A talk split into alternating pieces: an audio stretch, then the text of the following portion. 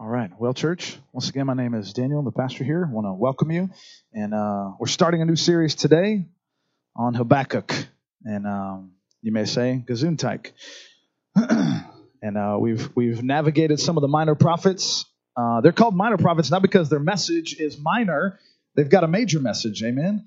Uh, they're called minor prophets simply because their books are a little bit smaller uh, in size, if you will. Um, but they still have an important message uh, for us today. And so, um, as uh, Josh led us, hopefully you've got a Bible and you can follow along with us. I want to encourage you to do so. And as we look at this, um, uh, we, we finished up last week Nahum, uh, and before that we were in the book of, of Micah. And uh, so we're going to see what Habakkuk has for us today. And so, as you've got your Bible there and, and are ready to dig in, the, the, the, the sort of subtitle is Faith in a Fallen Nation. How, how does one have faith in a nation that is is fallen, uh, that where things are going wrong? And we're going to find is Habakkuk has some questions for God. And I don't know if you've ever had some questions for God. I know I have. And um, and I think if we're honest, we've all had some questions for God at one time or another. Amen. You've been through some things that have hurt you. You've been in some situations that you can't figure out, and uh, and you have a uh, what I like to say a God-sized problem, right? You ever have one of those God sized problems? Like, no matter what you do, no matter how hard you try, no matter how much you push, no matter how much energy you exert, no matter how much you pray, the thing is just not going away. It is a God sized problem. This is the day that you hadn't planned for that now all of a sudden comes. This is the news you're receiving, and you're like, I, I, I don't even know how to process this news. This is the day when your doctor says, it's cancer, and there are no other options. This is the day when your boss says you're fired.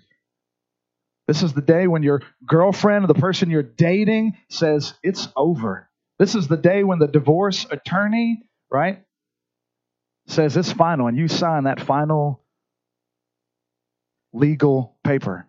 This is the day when you bury your loved one that you could not ever have imagined this happening. This is the day when your, your problem is so much larger than you, your situation is so much greater than you have the strength to bear. And you are saying, God, what is going on? God, why are you allowing this to happen? And I don't know if you caught some of the questions there that Habakkuk raises. And again, it's a short book, it's just three chapters. You can read it in, in about 10 to 15 minutes, right? And so I'd encourage you to read it this week. And I know you may have to dust off the middle part of your Bible there, right, to find it. Okay, but um, but do that and take some time to do that. And so let's pray together and ask God's blessing upon His Word, and um, and then we'll jump into the text. Father, thank you for your mercy. Thank you for the honest questions that Habakkuk wrestles with. I thank you that that we don't have a God who who just says deal with it. We have a God who loves us and is kind and merciful and welcomes our questions a God who welcomes us when we hurt, and, and has given us a book in the Bible and many other passages in the Bible of people who have said, God, why? God, where are you? I thank you for the authenticity of, of Habakkuk's even journal, Lord, if you will, that we get to read today. So, Father, I pray that you would speak to us, Father, by your word. And, uh, and as you're there seated in your seat, I just want to encourage you to have a little conversation with God. Maybe somebody said, Pastor, I had a conversation with God. I'm tired of talking to God, and, and he, I've been asking why for 30, 40 years. He hasn't answered me. Well, let me lovingly say, have another conversation with God. And for all of us, just in the quietness of your heart, maybe say something like this Lord, speak to me today. Just there in the quietness of your heart. Lord, speak to me today. And say something like this Lord, give me ears to hear you. Lord, give me ears to hear you and help me to obey. In Jesus' name we pray. Amen. The title of today's message is The Mess in the Middle. I don't know if you've ever been in the middle of something and um and it's just a mess, right? And um and when you're in the middle of it, you can't really see behind you, you can't see in front of you, or if you do see in front of you and somebody like gives you little cliches, you know how people love to give you little cliches and and let's be real, sometimes Christians we're guilty of this, right? We're kind of like Job's friends. Right? And and if you're not familiar with what I'm talking about, Job's friends did not do him well when he was suffering. Okay, and they just gave him little cliche answers that you could get printed on a mug, and um and uh when we need bedrock truth and we need solid truth. Some of you are like, you know, there's a light at the end of the tunnel, right?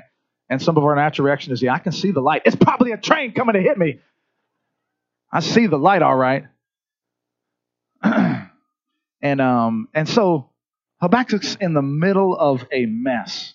And so I don't, I don't know how much you, you know about him, but when you're in the middle of something, it's, it's difficult to see. And so his name, though, we don't, we don't know a whole lot. If you're looking uh, just at, at verse 1, all, all it says is Habakkuk, right? The oracle, and oracle is another word, same word that was used in Nahum, is like a burden and um, that Habakkuk the prophet saw. He, he has this vision. He has this conversation with God. And um and and so, but we don't know where he's from. We don't know anything about his family history. We don't know what he did. And uh, and prophets are kind of these guys that that um that come out of the woods, if you will, kind of the wild guys. They're not the company man. You know, they're not with khakis and their shirt tucked in and, and everything, right? These are wild men, right? They're they're they're like John the Baptist type. Like they're wearing you know, camel's hair and, and eating honey and locusts, right? They're, they're riding a Harley and coming in from out of town and giving the message to the people, right? They're, they're not just the, the company man. This is the, the wild man, if you will. But this is an, uh, an authentic wild man. Um, the year is about 612 BC.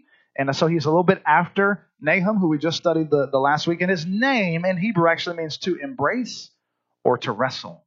And that's going to be an important theme as we as we see this. We're going to see him embracing or even wrestling with God. And so, embrace or wrestle. The, the situation uh, that he's in, he's in, like I said, the middle of a mess. And what I love about it is that it doesn't get resolved. Now, you might be thinking, why do you love that? Because you know what? Sometimes I'm in a situation that doesn't get. We don't live in a sitcom world. I know we watch sitcoms, but you know how sitcoms are? Right? There's an introduction, there's the introduction of the characters, then there's drama, there's a problem, and then in 30 minutes, commercials included, they're resolved.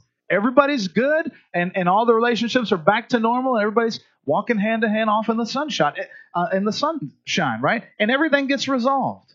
But how many of you know real life, the situation you're in doesn't get resolved in 30 minutes, or an hour, or a day, or a week, or a month, or a year? Many of you have suffered under the weight of a mess for years. And you could probably get up here and share your testimony about what you've been through. And, and in the book of Habakkuk, his situation doesn't get resolved even in three chapters. We see, though, Habakkuk resolving, though, to trust God in the middle of it. In fact, the, the, the key verse that kind of navigates us, we'll look at this next week, is chapter 2, where he says, The righteous or the just will live by faith. You've maybe heard that before. It's quoted in the New Testament a number of times. And um, and so, but Micah, uh, not Micah, excuse me, Habakkuk wrestles with God. He goes through these questions. He embraces God. He's going through these questions. Well, God, I don't understand why you're doing this. Why are you letting this happen? Why would you do it that way? And and then finally, after wrestling with God, he picks up his guitar in chapter three and just says, "All right, I surrender. I'm going to worship." Right? And he just he just gives God the sacrifice of praise, and he says, "I'm going as as perhaps you may be familiar with the, the song or the phrase, I'm going to praise you in the storm, in the midst, like we sung just a few moments ago, right? He is Lord over all. In the storm, in the flood, in the, the rain that is not going away, it seems like ever. the mess in the middle. And so, what do we do when we're in the mess? And we're going to talk about that. Let me just give you some historical sort of background so I can paint the picture of where he is, the middle of his mess. First of all, and you don't have to write this part down, but I'm just going to paint the picture for you. He's, he's in the middle of a mess kind of internally, and his nation is in a mess.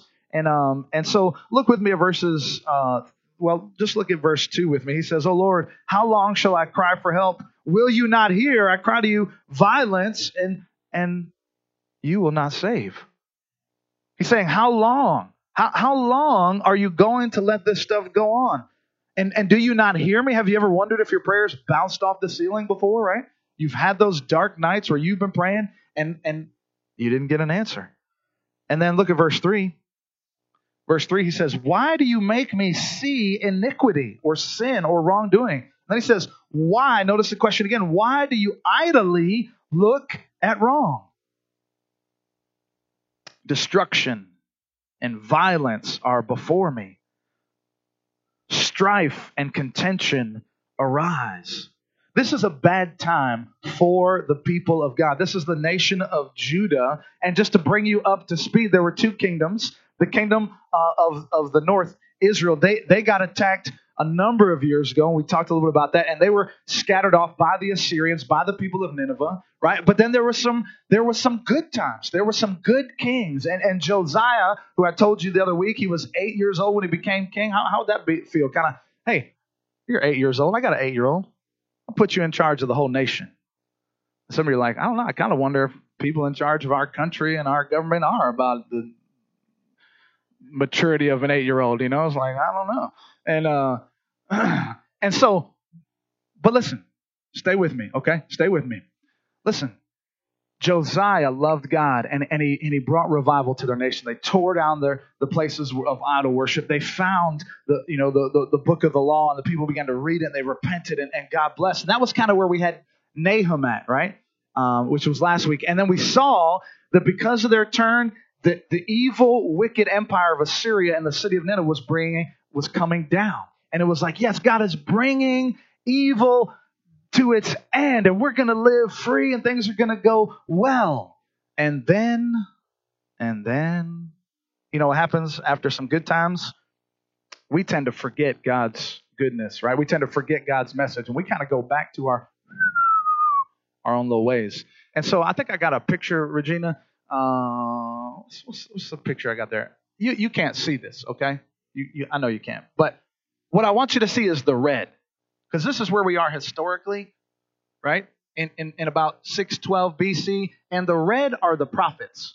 Just to give you an idea, when God sends a prophet to a nation, it's like, watch out. Remember, they're like, they're like the wild man coming out of the woods saying, repent, look out, change your ways. When God says, Habakkuk, Obadiah, Jeremiah, uh, Daniel's in there, Ezekiel, Joel, and Zephaniah, all these guys right here, like when four or five prophets get out of a car, you need to be like, oh, snap. We have really messed up right? We had better repent when they all get out, right, and start invading the land and telling us all to repent. And so, uh, you know, may not be able to see, but the last good king was Josiah. He's got a little thumbs up there right around Nahum. Then we've had Jehoahaz, Jehoiakim, and, and we're kind of in that situation there right now with some bad kings. And, and look back at the text with me. Look back at verse 3. He says, Why do you why do you make me look at iniquity? My, my, my national leaders are doing wrong. Okay, the, the people who are leading us, uh, there, there's violence. There's and then notice uh, what it says: there's strife and contention. Is that not like how it is today? Strife and contention. It seems like nobody can get along today, right? I was driving down the street the other day and I saw this guy with like a big painted bed sheet or something like that, and it said, "It's okay to be white." And um, and now that seems crazy, right? But the reality is, we're in a situation where nobody feels like it's okay to be anything, right? Because this man obviously feels like he's being persecuted as a white person. Black Lives Matter, you know, came because people were saying we don't feel like our lives matter, and and then as soon as you like get on one side or another, it's all like, oh, oh, you must be in that group. Oh, so if you say something about abortion, oh, you must hate women. You say something uh, about homosexuality, oh, you, you must hate gay people. You say something about Colin Kaepernick, oh, you must hate America. You must hate uh, the flag.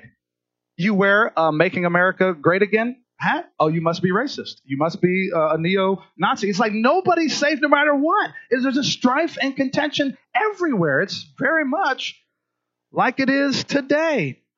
And Habakkuk is in the middle of a mess. And he's like, What do I do, God? Where are you? God, are you not going to help us? And it's like nobody is safe. There's strife and contention. Look at the rest of the verse destruction and, and violence. Look at verse 4. Look what he says in verse 4. So the law is paralyzed and justice never goes forth. In other words, people are getting away with wickedness.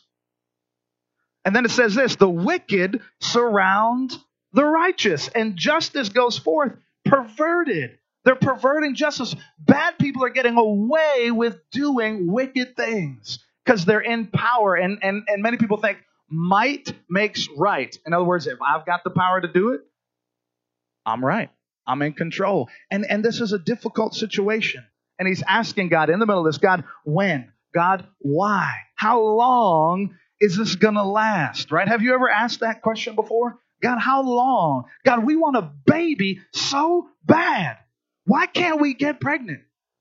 God, I'm applying for jobs everywhere. God, how long before I get a job? God, my finances are struggling. God, I've had this disease for so long and no doctor can figure this thing out and I'm struggling. God, our relationship has been torn apart and is difficult. God, how long? How long, God? And I just love the authenticity of Habakkuk to say, God, how long? And so he's got internal, national. Notice there's also some global mess going on right here. Uh, last week we saw in Nahum that Assyria, the most powerful empire in the world, is gone. Nineveh fell. But do you know who they fell to? They fell to the next empire called the Babylonians, or here they're called the Chaldeans. It's the same group of people. And so God is going to give Habakkuk an answer. And it's not going to be an answer that, that Habakkuk likes, right? How many of you have, have gotten an answer from God and you're like, mm, nope, nope, please, uh, magic eight ball. I want something different, okay? I, I, I don't want this. And many times we ask God, why won't you just tell me your future? And God's like, I'm not going to tell you your future because you're going to freak out, okay? And I told you, you don't want to know this information. What I want you to do is I just want you to trust me. I'm driving the car and I know where I'm going. Right? I remember one time I was in Ireland. My family is from Ireland. Um, my grandfather, uh, I won't tell you that he was born actually between England and Ireland. He wouldn't, you know, say that um, because you know being part English is like bad news, like full Irish, right? Uh, but we were Irish, and I went over the one time to see some family, and I were driving. It's like weather like this. It's raining frequently. It's foggy. You can't see. And we're on a mountain, folks, in a one lane mountain, right? And I'm I'm driving and I'm on the other side, you know, so I'm in the American driver's seat and I'm sitting next to this Irish guy who's driving the, the taxi and he's just flying around this mountain. And I'm just looking like, Lord, one wrong move and we are toast, right? And it's a one lane road. And I'm thinking, like, what if somebody's coming the other direction, just coming around the curve, you know? And uh, and he's like, oh, we just beep every time we go around the curve. So he's just like, beep, beep, beep, beep. And I'm like, and if you hear a beep back, how is that going to help? Like, you know? But you know what I had to do? I had to trust that the driver knew what he was doing. And I'm going to be real with you. I didn't trust the man, okay? And so it was not a fun experience. And what God is saying to us is, I'm driving I'm driving. I am good. You matter. And, and listen to me now. If you don't get anything else than this, you matter to the heart of God. That verse that Scott read earlier, where it said this He who did not spare his own son, he who did not spare his own son for you and for me, how will he not also graciously give us all things? God, you matter to the heart of God. And when he's taking you through something, you can trust him to do it. And so he's in a global mess. Look at Look at the answer God gives him, and you can see the global problem that he has here. Verse 5. This is the Lord's answer. He's saying, Why? Why is my nation so wicked? Why am I seeing people in my neighborhood, I mean, on drugs and, and fighting and striving, people arguing in my cul-de-sac, neighbors can't get along with neighbors. I mean, people in our cities, government officials, like, why am I seeing all this? And God gives him an answer. Or gives him a response, not the answer he wants. Verse 5, he says this Look among the nations and see and wonder and be astounded and I bet Habakkuk is like, okay, this is going to be good, God. Tell me what we got. I'm going to be astounded. And he goes, For I'm doing a work in your days that you would not believe if I told you, right? And again, he's like, Yeah, because this is not the plan that Habakkuk or the people would have chosen, but God knows best. Look what God says. For behold, verse 6, right? Behold, behold, here's what I'm going to do for you, right? I'm going to get rid of the strife and contention in your nation. For behold, I am bringing up the Chaldeans or the Babylonians. That listen, listen to the description of this nation. That bitter and hasty nation. Because there's nothing worse than a violent nation than a nation that is bitter and then hasty, like just quick, like off with your head. I don't like you. Just quick, right? Notice what it says here. Who march through the breadth of the earth to seize dwellings not thrown. It's, it's like something out of Lord of the Rings, like just like a bunch of bearded dudes with bad attitudes, right? And a bunch of orcs just like marching through the breadth of the earth. They are dreaded and fearsome. Oh, thank you, God. You're, you're raising these people up for me, for us. They're dreaded and they're fearsome. Their justice and dignity go forth from themselves. In other words, they're, they're a law unto themselves. They don't obey anybody else's laws. And, uh, and in case you thought about getting away, in case you thought you could outrun them, verse 8 their horses are swifter than leopards, more fierce than the evening wolves, right? Wolves that are hungry at night, right? And they're just ready to pounce. Their horsemen come from afar. They fly like an eagle, swift to devour. They all come not to give you a pat on the back, not to give you a warm neighborly hug. They all come for violence. All their faces forward. They gather captives like sand. At kings, at kings, they scoff. They laugh at kings. And that's what the next one. They laugh at fortresses, at rulers. They laugh. You know, you don't typically laugh at a king, right? Why? A king has an army. A king has a castle, the most heavily, uh, heavily guarded place. Usually it's up higher in a good position for battles, right? And these guys, they laugh. That's your king? Okay. That's your army? Okay. They'll be like captives, like sand in our hands. And this is the response they're getting here.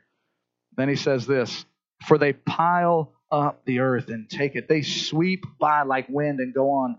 Guilty men whose own might is their God. Whose own might is their God. They have no other God. And so this is God's response I'm going to raise up a wicked nation against you. Really, God? That's how you're going to get rid of evil? Yes, that's how I'm going to get rid of evil. Because you don't realize the depth of the evil that's going on inside of you. Because typically, what we tend to think is, right? Good guys versus bad guys. And we tend to think, oh, we're the good guys, right? We tend to think that. We're, oh, hey, we as Americans, we're, we're the good guys. You know, we as Christians, we're always the good guys. In fact, if you look over at uh, verse 13, if you just flip to verse, you don't have to flip, it's probably on the same page, a small book.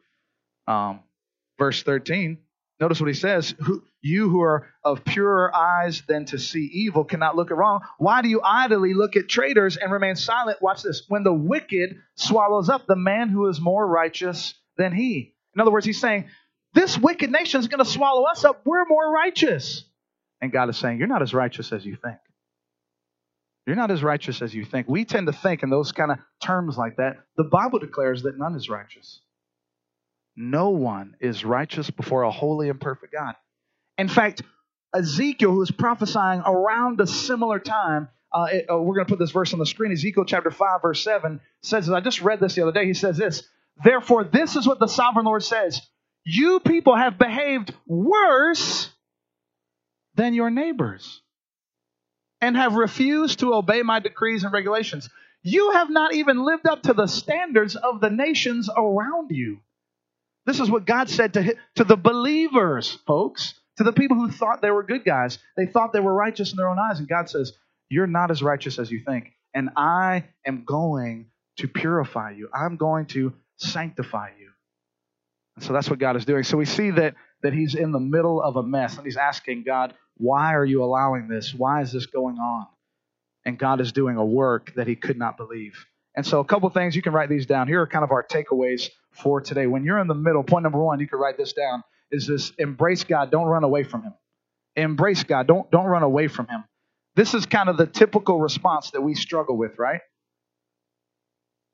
We typically, when we go through a hard time, we want to run away from God. But be like Habakkuk, be like Habby.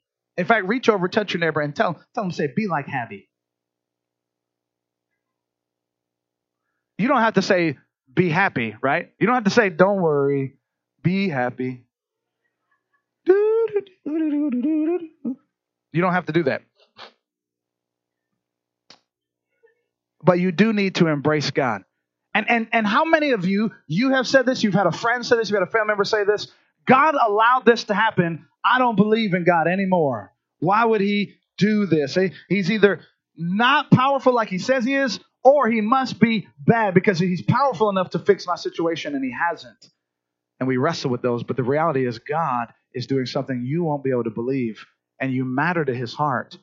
And if you'll trust him, you'll see what he's up to. Embrace God. Don't run away from him. That's that's what Habakkuk's name means. It means to embrace. But look back with me at verse 1. Notice what he's saying here. The oracle that Habakkuk the prophet saw. And then verse 2, what does he do? Oh Lord. Notice he takes his problems and his questions to who? To God, right? He takes them to God. And, and he says, God, you have got to help me with this. He doesn't run away from God, but the temptation is to isolate ourselves. The temptation is to stop coming to church. The temptation is to stop reading the Bible and to say, God, I'm just running away from you. And then when we've done that, we've played into the devil's hands, right? Instead of embracing God and saying, God, I don't necessarily agree with this, but I want you to know. And you get, you wrestle with God. There's a picture uh, I, want, to show you here. Um, it's called the dip.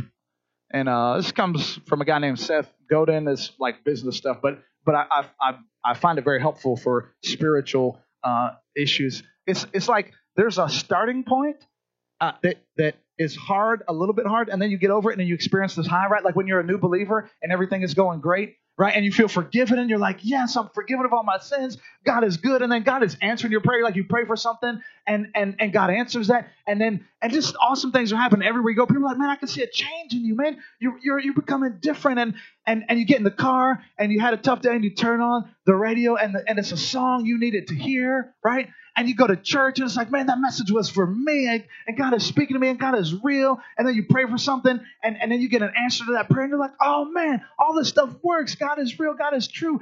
And and man, things are just going awesome, right? You you're driving to the mall or to the grocery store, and and it boom right there, just light just shines down, and you got the front parking spot, and you're like, oh, and you're like, I know God is true. I made such a good decision to become a Christian, to become a Christ follower. And you're like, yes.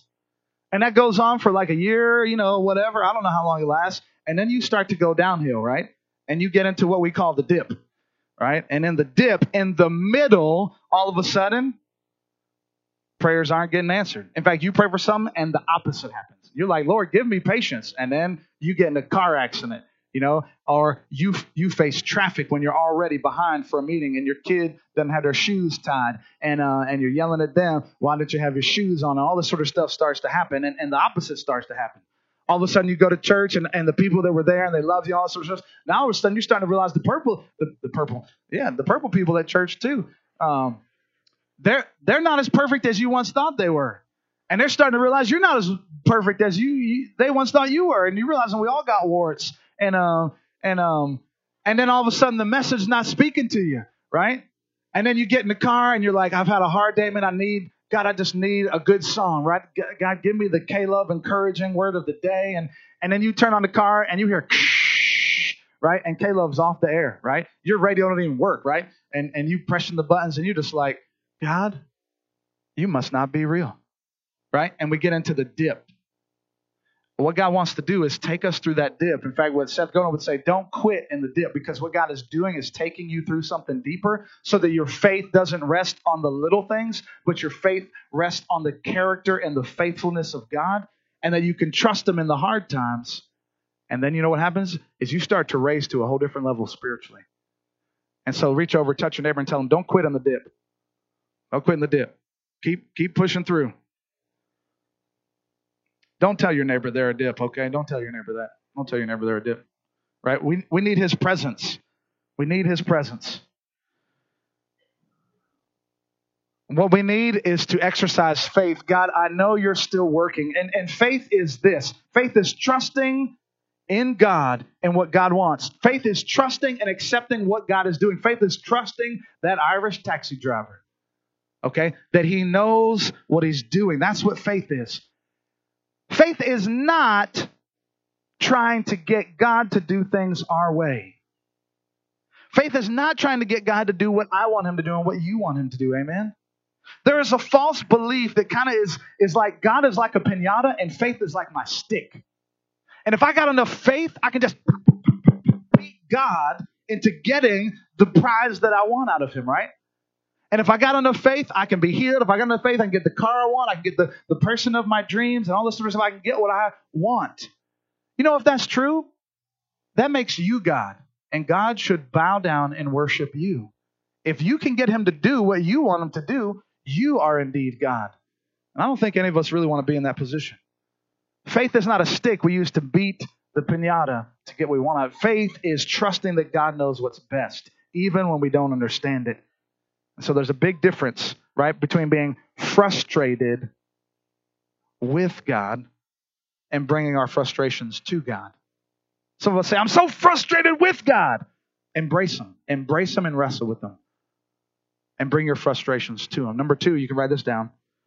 Bring your questions, not your accusations. When you're in the middle, bring your questions, not your accusations. Bring your questions, not your accusations. You know what? Sometimes we accuse God of doing things. God, you you are wrong. You are doing this. You and and and and we bring these accusations. How many of you like it when someone accuses you without asking you questions, right? We don't really like that, right? They just come all up in your face. You didn't take out the trash. You didn't fill out the right forms at work. You didn't, right? They just accuse you, right? They didn't ask you, they didn't bother asking any questions about what happened, right? They just accused you.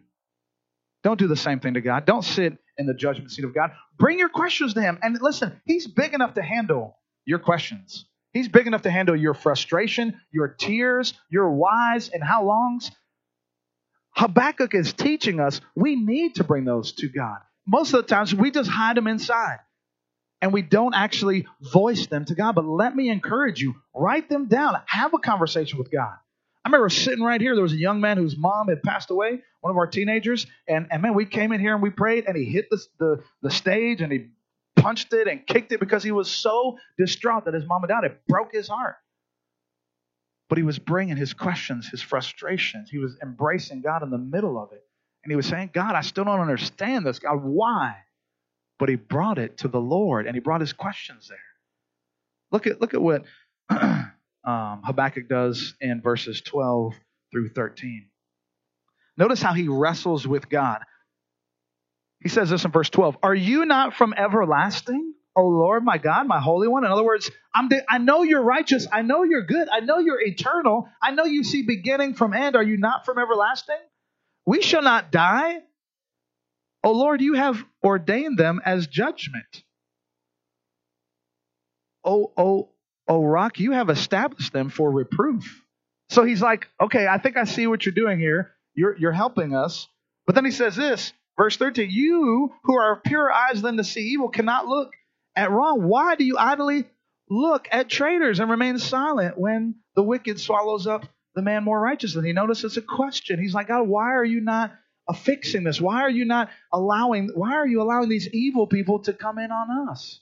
I don't get this. I don't understand this. But he brings his questions to God, not accusing God as if we know better. He says, I know you're eternal. I know you're good. I know you can see the whole picture, but I can't. Why? Help me understand this, and God can handle that. Thirdly, remember the difference between hurt and harm. Remember the difference between hurt and harm. When you're in the middle, remember the difference between hurt and harm. And this is a very difficult thing for us as Americans, right? We have grown so comfortable. We, we, we believe we have uh, the right to life, liberty, and the pursuit of happiness. And, and we've, we've changed that word happiness there uh, to, to mean comfort. And I should never experience any little disruption to my schedule, to my couch, to my TV watching. And, and if I if I experience a disruption to my TV watching, I can TiVo it and record it and watch it when I like. I just get everything my way all the time. And we forget that 90% of the world lives underneath tyranny and difficult times. And, and we've gotten so comfortable we don't understand that people hurt all over the world every day, and hurt is a part of this world. So let me, we, we understand this in different times, but all of a sudden we feel like God has hurt us. We're just like, God, how dare you hurt me? What are you doing? But let me ask you this. We experience this in other realms, right? How many of you, right? Hands raised. We'll, we'll be Pentecostal for a second. How many of you have ever been to a doctor? Okay, right? Good. Doctors cause hurt in order to prevent greater harm. Amen? Are you, are you tracking with me? Doctors cause hurt in order to prevent greater harm. Your, your appendix burst and it's going to kill you. The doctor, what does he have to do? He doesn't pat you on the back and say, You'll be fine. He takes a sharp instrument and he cuts into your flesh.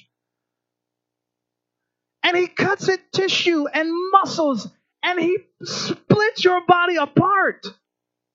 Now they can scope it, okay? All right, now they can scope it, but they still cut into your flesh.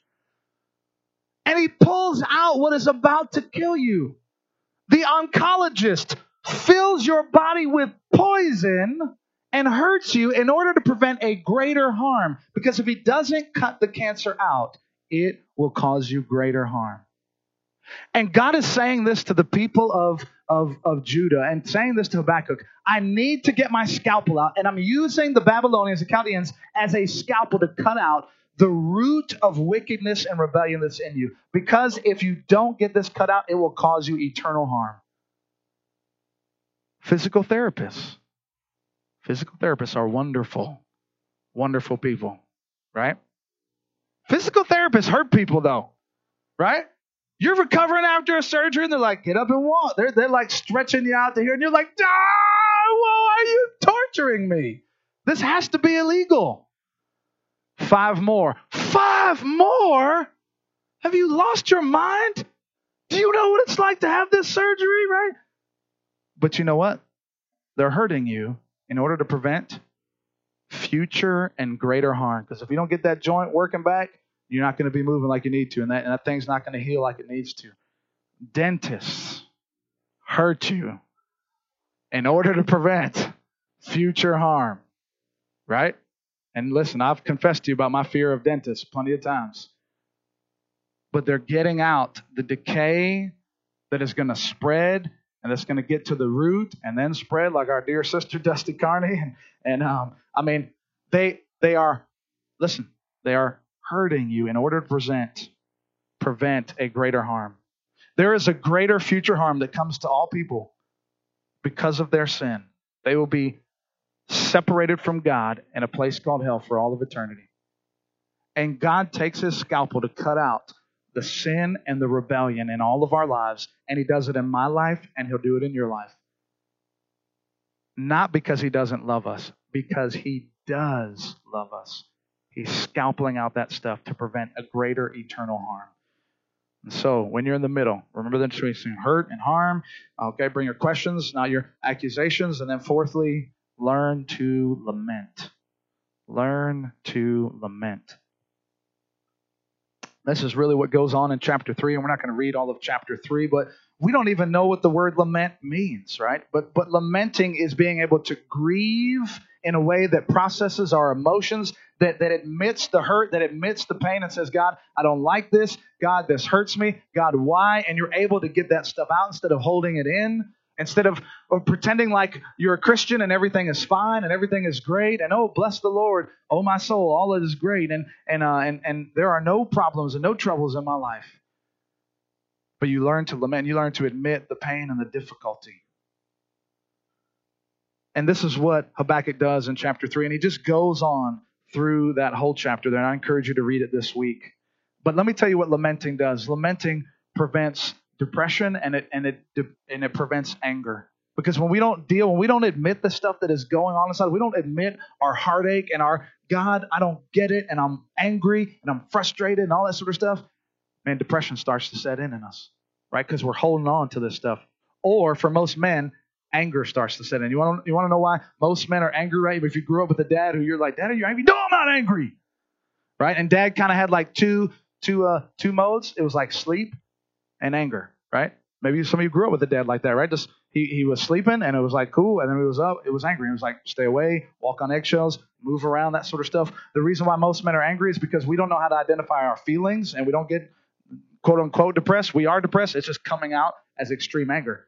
And, and if you if they if we as men and I struggle with this as well, and listen, uh, God is working on me and helping me identify all my little issues, and uh, you can praise God for that. And um, but but man, it comes out as anger and frustration. When you when you ask a man if you were able to identify these things, he would describe the symptoms of, of depression, but it comes out as anger because we're not sure how to deal with the hurt. Because man, we we don't admit our hurt. I'm not hurt. What's wrong with you? I'm a man. I don't get hurt.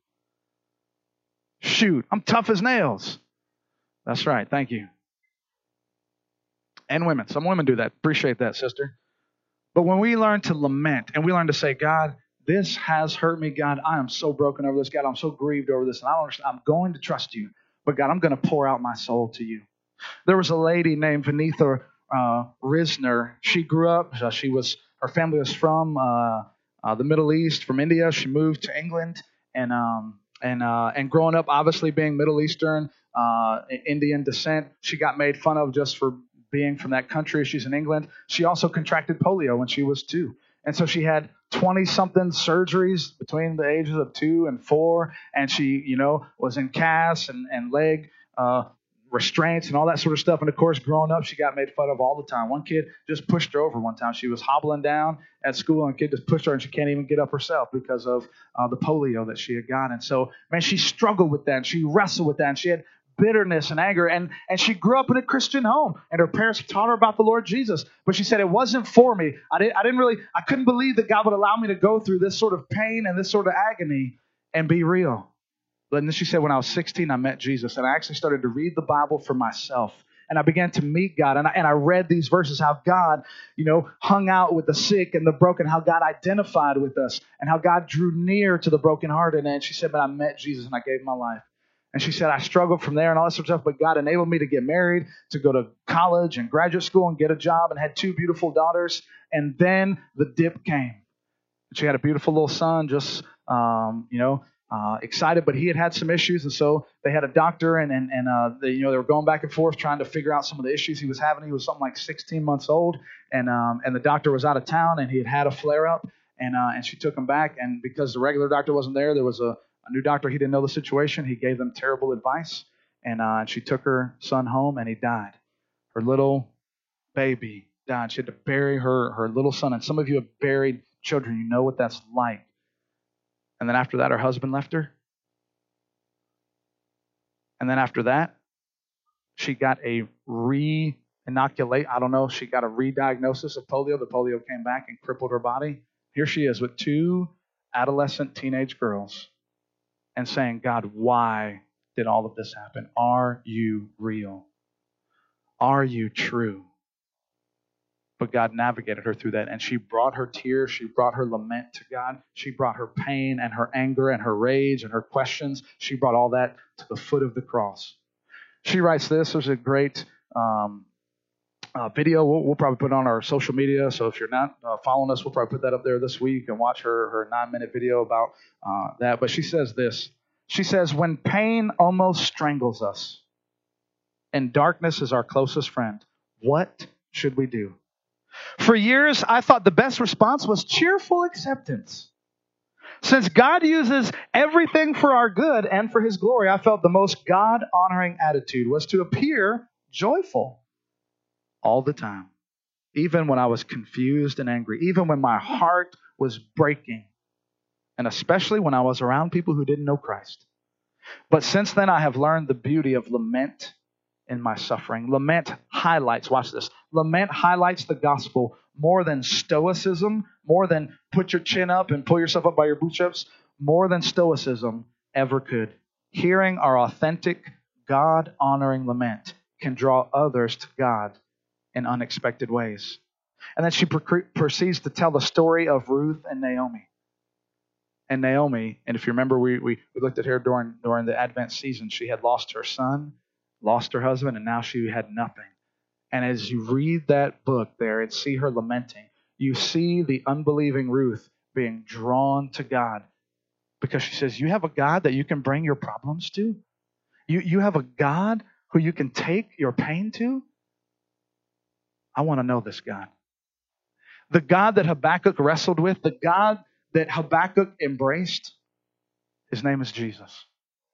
And he's not a God who sits high up on his mountain and watches all of us suffer on earth. You know what he did? Jesus left the throne of heaven and he came to live here and faced what you and I face. And Jesus lamented on this earth. He faced all the same struggles we face. And he lamented when his friend Lazarus died. And he wept. And he and the Bible says he released an inner groan that you can't even really describe. That groan that you have felt when you have wept over terrible loss. The Bible says that Jesus lamented over the city that he loved, Jerusalem. He, he, let, he lamented over the destruction that was going on in his nation and his neighborhood. And he, and he wept over the city of Jerusalem. He said, Oh, I wish that someone would gather you like, like a hen gathers chicks under her wings. He lamented over that. Jesus lamented. In fact, he lamented so much one time, he sweat drops of blood as he was in the garden and he was asking God, God, can you take this cup from me? He lamented so much, he sweat drops of blood. He knows what you're going through. He said, God, would you take this cup from me? But do you know what he said after that? He said, Nevertheless, thy will be done. Thy, not my will. Thy, not my will be done. Jesus entered into our pain and he laments along with us. You don't have a God who is far removed, you have a God who is near. And then on the cross, Jesus lamented. And on the cross, he said, God, my God, my God, why have you forsaken me? Jesus himself felt forsaken, just like you and I have felt forsaken by God. And you can bring that to him. He's a high priest according to the Bible, who, who, who, who it says in the book of Hebrews, he is able to sympathize with our weaknesses. He is able, and he goes, I know what that feels like. When, when you say, God, I don't get this, God, and Jesus goes, I know exactly what that feels like. I've been there. I'm with you. I'm with you. I haven't left you to struggle this alone. And so, you know what? You can trust him. He invites you to walk with him. He invites you, if you don't know Christ personally, through a relationship with you, he invites you into a relationship with himself. That's what it means to be a Christian. A Christian doesn't mean a perfect person. It means somebody who is following the Lord Jesus, who has surrendered their life and is walking with him. Doesn't mean a person free from pain, free from trouble, but it means a person who has God himself with them in all of their troubles. In the middle of your mess, embrace God. Amen.